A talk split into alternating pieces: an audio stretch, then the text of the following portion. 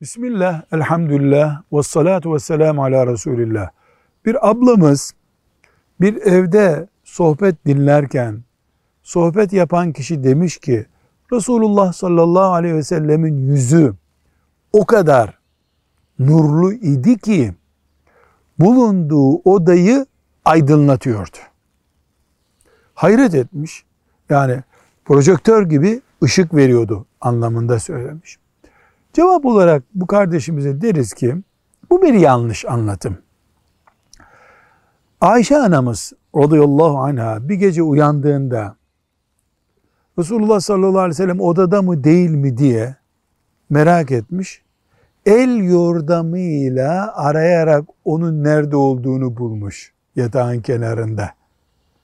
Resulullah sallallahu aleyhi ve sellem Efendimizin yüzü ışık saçıyor olsaydı uyandığında Ayşe anamız onu görürdü.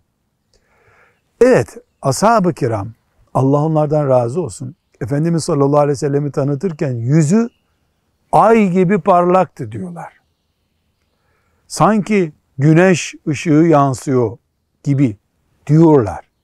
Ama bu mübarek yüzü parlaktı. Yüzü parlak bir insandı demek bu. Işık saçıyordu demek değil. Velhamdülillahi Rabbil Alemin.